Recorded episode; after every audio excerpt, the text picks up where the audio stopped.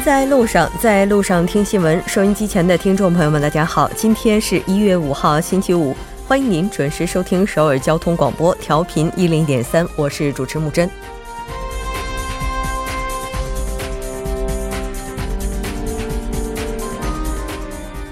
天的韩半岛喜讯不断。上午十点十六分许，北韩发来传真，表示接受韩方九日在板门店和平之家举行会谈的提议。下午，韩美联合司令部发文表示，将关键决心耀英演习推至冬奥结束后，并在大赛期间将会为大赛保驾护航。万事俱备，东风是否会顺利吹来，还要看九号的会谈情况。韩方目前的方针是一切以冬奥为先，其他问题可以暂时搁置。然而，就此是否能够达成南北共识，尚需时日。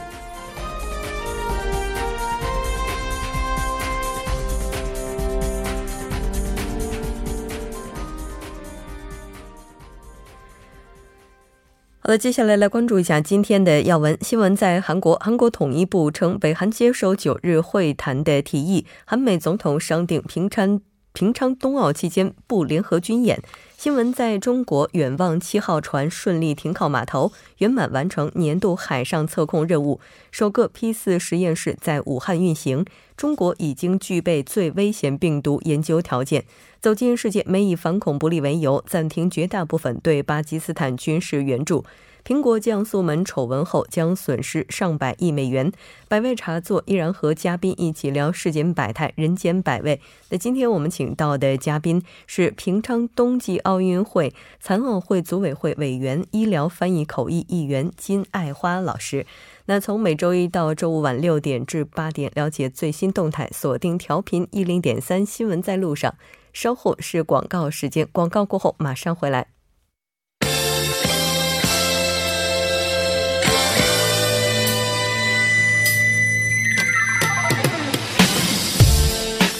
新闻在韩国，带您快速了解当天主要的韩国资讯。接下来马上连线本台特邀记者申海燕，海燕你好，主播好，各位听众好，很高兴和您一起来了解今天韩国方面的主要资讯。第一条，我们先来关注来自韩国统一部的消息。嗯，好的，那韩国统一部发言人白白泰炫呢，今天在例行的记者会上表示呢，北韩当天呢接受了九号在北韩边界板门店和平之家举行会谈的这样的提议。那双方商定呢，以交换书面文件的方式呢，就会谈的具体事宜来进行磋商。呃，白泰炫表示呢，北韩当天上午十点十六分左右呢，发来传真通报了上述的内容，并在传真中写道呢，呃，议题呢将是包括平昌冬奥会相关事宜在内的改善南北韩关系的问题。那发件人和收件人呢，分别是北韩祖国和平统一部委员会的这个委员长李善权和韩国统一部长官赵明军。主播，嗯，是的。那除了北韩参加冬奥之外，南北韩是否会就各种悬案来进行探讨呢？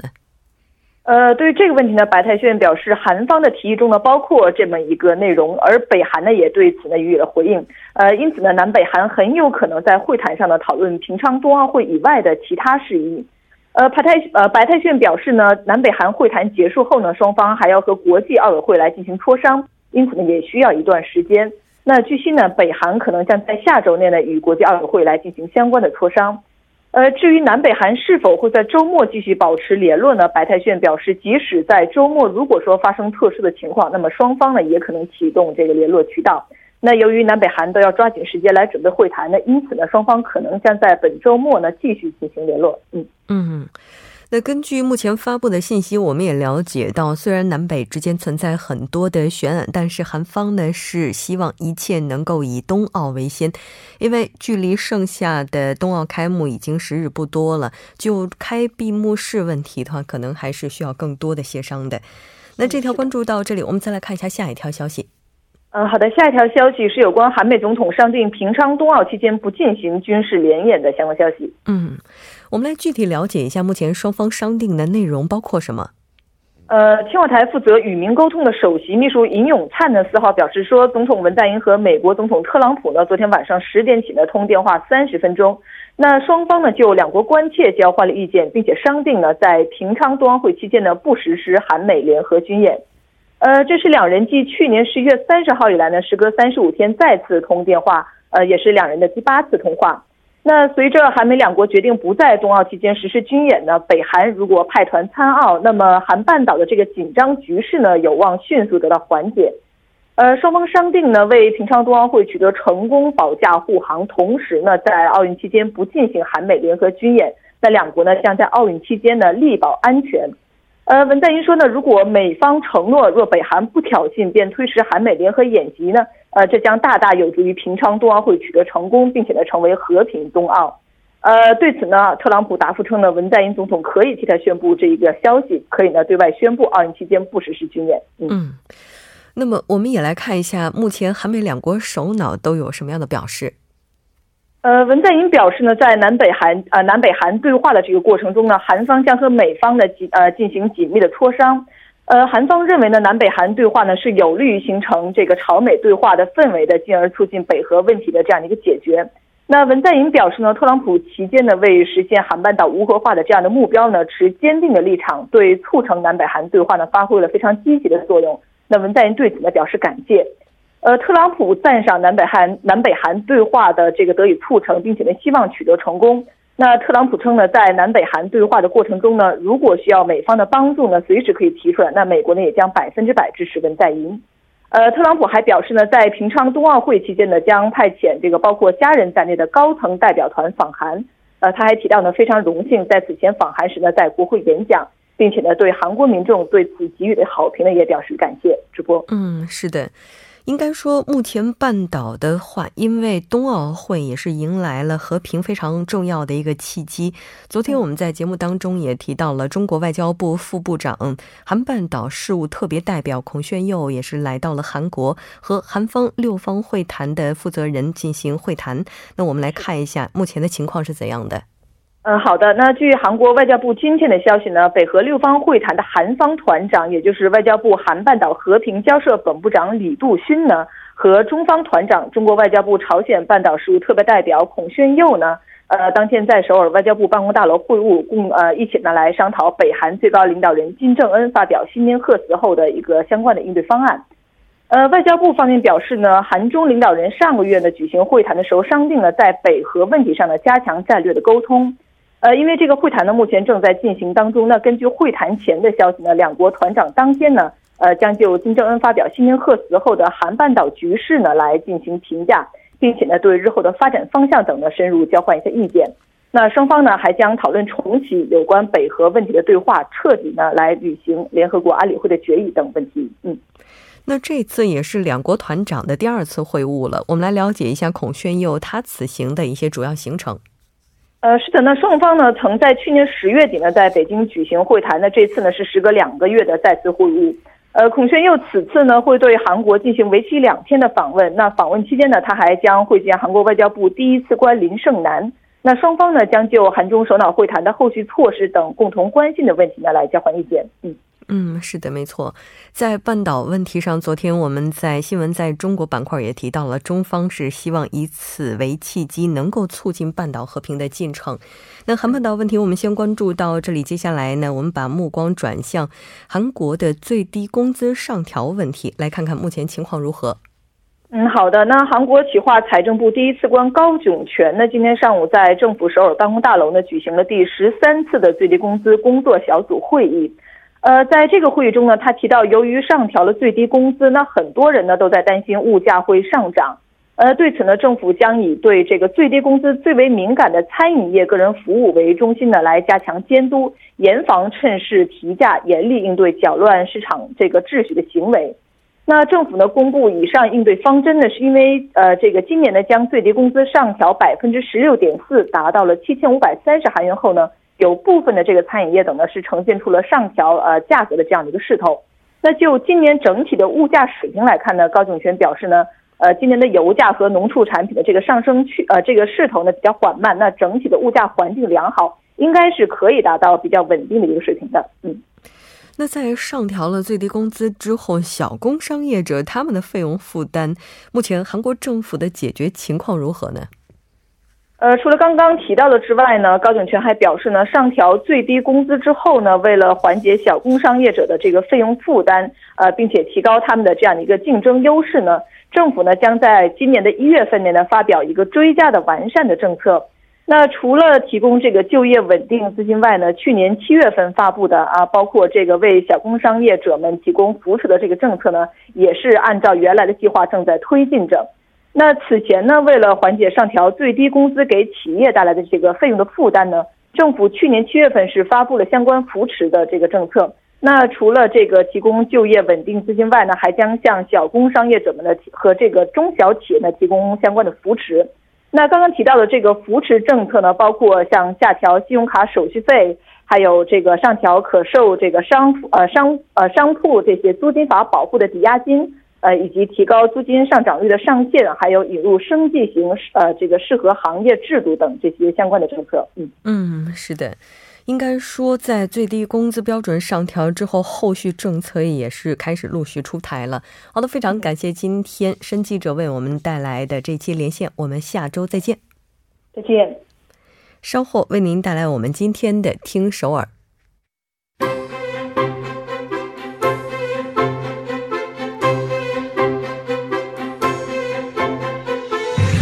新闻在路上，在路上听新闻。您的点赞，您的回馈，是对我们最大的鼓励与支持。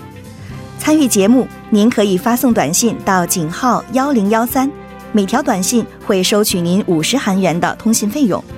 另外，您也可以登录 TBS 官网三 W 点 TBS 点 s o r 点 KR 给我们留言。当然，在 Instagram 搜索 TBS CNews 也可以参与互动。新闻在路上，期待您的参与。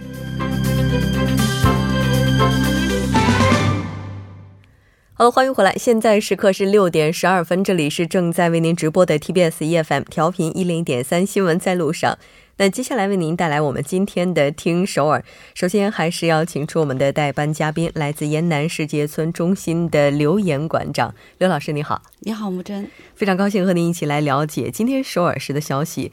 那最近一段时间，应该说到了冬天，前一段时间经过大雪的这个洗礼之后，哈，首尔的空气似乎变得干净了很多。但这段时间，似乎这个空气当中的粉尘又开始上浮的感觉，哈。对，最近感冒的人很多，是吧？嗯，包括我。啊，是的。那我们来看一下首尔市目前这个雾霾指数的情况到底是怎么样的。好，我们先报一下，就是二零一七年的雾霾平均浓度。嗯。呃，四月三日在中央日报上发布的二零一七年首尔粉尘污染水平悬浮颗粒物的嗯浓度是每立方米四十四微克。嗯，也就是这个 PM 十。对它的浓度，那这个根据国立环境情报科学院的有关人士发言哈，说这个二零一七年秋冬季污染指数还是比较低的，对对，还是比去年降低了。主要原因是因为秋季直接受到北风的影响，而降低了这个污染的指数。还有呢，就是跟中国的环境污染指数下降有关啊。这个就看占多大比重的问题了。是，但是不管怎么样，一七年秋冬季节，我觉得很多人应该会对 二零一七年秋冬季雨水特别多这一点印象非常深刻吧？这可能也是跟环境有着直接关联的。那一七年秋冬季的时候，月平均的雾霾程度。大概是怎样的呢？呃，二零一七年秋季，像九月份是三十二微克，十月是二十九微克，十一月是四十二微克。呃，与二零一六年同期相比呢，有了明显的减少。嗯，啊，我们知道二零一六年秋天是三十七到五十二微克啊，真的那么高啊？是的。嗯，可能是一六年已经过去太久了，印象不是特别深刻了。但我觉得雾霾对人体的这些害处，可能很多人都是知道的，因为它可吸入，对吧？对对。雾霾呢是空气中的悬浮颗粒物，是吧？它通过肺呢进入人的血管，并且呢最终可以诱发脑溢血或者是心血管疾病。嗯，其实除了这些之外，最为直接的可能就是影响呼吸道了。那可能这个没感冒的时候没有那么明显的感觉，当感冒之后啊，就发现如果这个空气当中的颗粒物稍微浓度高一点的话，就特别想咳嗽的感觉，很敏感，是吧？嗯，对。那在新旧环境污染。的测量标准当中，去年首尔的污染超标天数，大概这个情况是怎样的？按旧标准下的超标呢为二十天，嗯新标准下呢超标为六十八天，嗯即平均五点八天就超标一次。也就是说，至少一周有一天是超标的。是的，嗯，而且这还是少说了。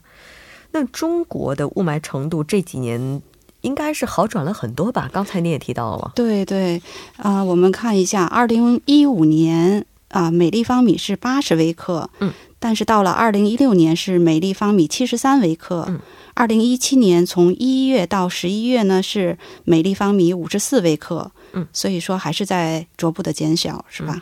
是的，没错。所以一七年的时候已经比一六年减少了很多，希望一八年的时候这个数据再比一七年好一点儿。这样的话，这个虽然说我们的空气质量是转好了，会给口罩这样的一些产业带来一定的影响，但我觉得从全民健康来讲还是好的。那咱们再来看一下下一条消息吧，这个不是悬浮着的了，这个应该是在地面上的了。对对，第二条消息呢，给大家带来的是呃关于地铁站的灰尘。嗯地铁站的话，它的灰尘，我不知道是不是因为首尔市他们清扫的工作做得比较好啊，其实印象当中还是比较干净的感觉。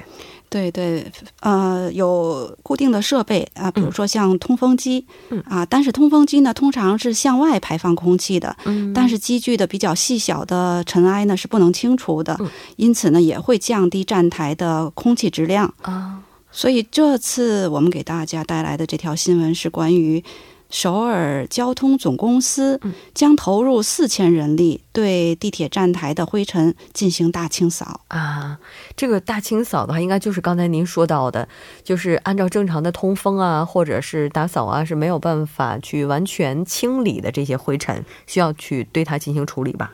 是的，所以呢，首尔呃交通运输总公司啊、五日宣布，这次除了清扫地上的呃这个灰尘以外，嗯还将进行包括二百四十五个站的站台的清扫。嗯，也就是这个一般地铁站内，就是我们走的这些通道，就包括这些地方，再包括站台。我还比较好奇的是，在这个地铁站站内的轨道，它这个也会定期进行清理吗？然后我们这次就是要进行整体的大清扫。嗯那么这次呢，投入了四千多名人力，主要是清洁站台的下部，啊，包括这个墙壁还有排水沟。嗯，但是地铁站的话，它因为每天的运营时间非常的长啊，它什么时间去清扫呢？啊、这次清扫呢是从去去年九月份开始的，嗯然后呢，以及啊、应该是持续四个月的时间。嗯清扫呢，为了避开这个高峰期，主要集中在清晨、嗯地铁运营以外的时间段进行清扫。嗯，其实像一般机器比较多的地方，都会非常注意防尘。像我们直播间啊，包括后我们外面的这些机器操作的这些地方啊，都是防尘的。像地铁的话，它也有很多非常精密的仪器，如果粉尘比较多，也会影响工作吧？是的，我们说这些微细微细的灰尘呢，不仅仅是导致呼吸系统疾患的主要原因，嗯，也会影响到地铁运行时所使用的电子设备的正常运行。嗯，是的，没错。当然，在清扫的同时，我们也呼吁所有的乘客朋友能够去保护、维持这些地铁站啊，包括公共地区的公共设施的干净清洁。那这条关注到这里，我们再来看一下下一条消息。好，第三条消息是来自首尔汉江公园，嗯，冬季汉江生态自由体验项目。嗯，哎，我记得之前在节目当中，刘老师也跟大家介绍过，对，说是汉江附近有很多非常有趣的活动哈。那我们来看一下这个，他在新年计划要实施哪些体验项目？好，首尔汉江事业总部呢五日宣布将实施汉江生态体验课。哦，这还是比较新鲜的，是吧？生态体验课，生态体验课嗯啊、通过这个课程呢，可以让一般家庭在新的一年里享受大自然的乐趣。嗯，那这次的话，它课程主要设置在哪儿呢？课程呢，主要是设置在汉江周围的十个生态区，嗯，比如说像江西湿地生态公园、如意岛河口生态公园，还有像伊村汉江公园、蚕室汉江公园，还有像高德水边生态公园等等等等，一共有十个生态区。是的，这个汉江附近的话，因为有水，再加上有一些湿地啊等等，其实它的生态环境还是非常好的。那这个项目主要包括什么呢？啊，具体的项目，比如说在高德水边的生态公园呢，嗯我们可以看到野生动物是如何过冬的，嗯，还可以给野生动物喂食，甚至呢还可以用呃当地就是生态公园的一些植物做一些书签啊，哦或者是一些小的呃纪念品。嗯，是的，这我觉得来到这儿的话，咱们也可以看一看哈，哪些动物它们其实是不冬眠的。啊，可能？可能在很多人的心目当中，动物到了冬天都是要冬眠的，其实不冬眠的还是很多的。那这个它会产生一定费用吗？哦，这个是完全是免费的啊！嗯如果想申请的话，只要在首尔市公共服务网站上进行预约就可以了。嗯，它这个网站的网址是三 w 点 y e y a k 点 s o 点 g o 点 k r。当然，这个预约是有先后顺序的。如果希望参与进来的话，要抓紧时间了。好的，非常感谢刘老师。同时呢，今天也是刘老师代班嘉宾的最后一天，对吧？非常感谢您。当然，我们以后在节目当中再见。好，再见。那稍后为您带来今天的路况信息以及交通状况。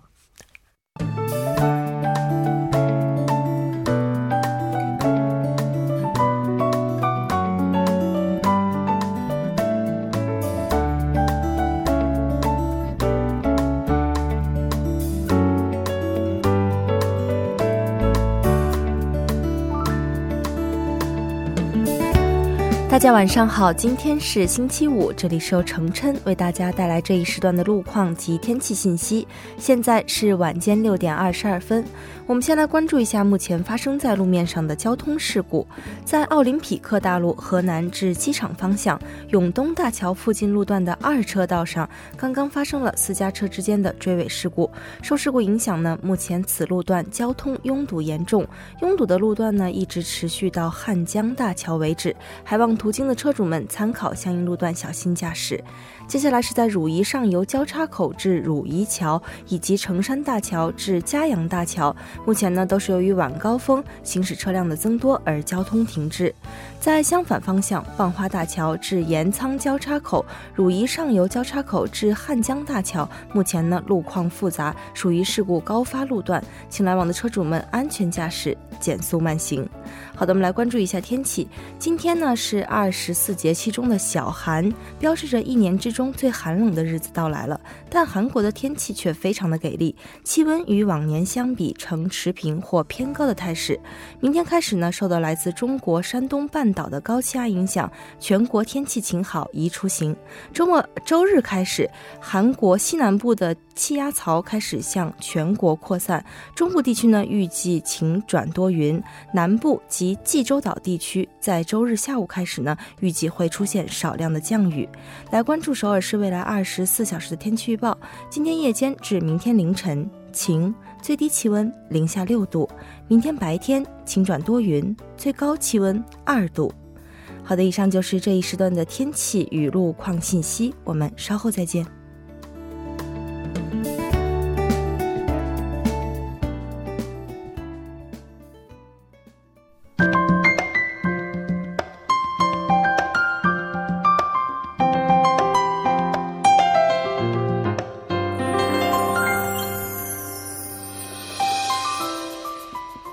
首尔新生活为您介绍首尔市面向在韩外国人推出的优惠政策、开办的教育讲座、举行的庆典。那接下来马上进入我们今天的首尔新生活。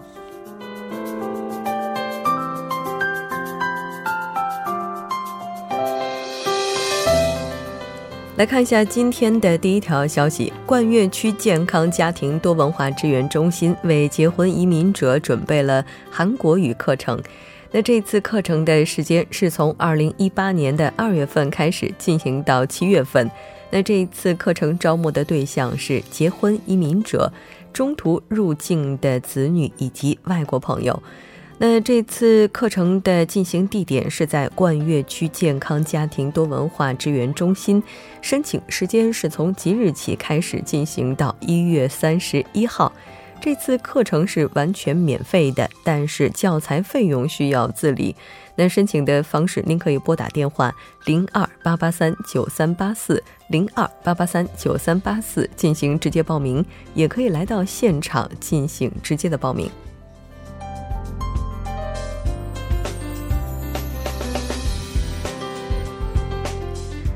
好的，再来看一下今天的第二条消息。那第二条消息是城北世界村国际中心组织的学唱韩国流行歌曲活动。那这一次学唱韩国流行歌曲活动的时间是从一月八号开始进行到三月三十一号，具体呢是在每周一下午的两点钟。活动的地点是在城北世界村国际中心。那在这里呢，将会有经验非常丰富的老师来带领大家去学习。那这个内容呢，就包括韩国的流行歌曲。那当然，在流行歌曲当中，可能会有很多抒情歌曲。如果您希望来到现场的话，可以拨打电话零二二二四幺六三八三。零二二二四幺六三八三进行更加详细的咨询，或者直接进行报名。那当然，如果您这个希望发送邮件的话，电子邮箱的网址是 s b g l o b a l at s b 点 g o 点 k r。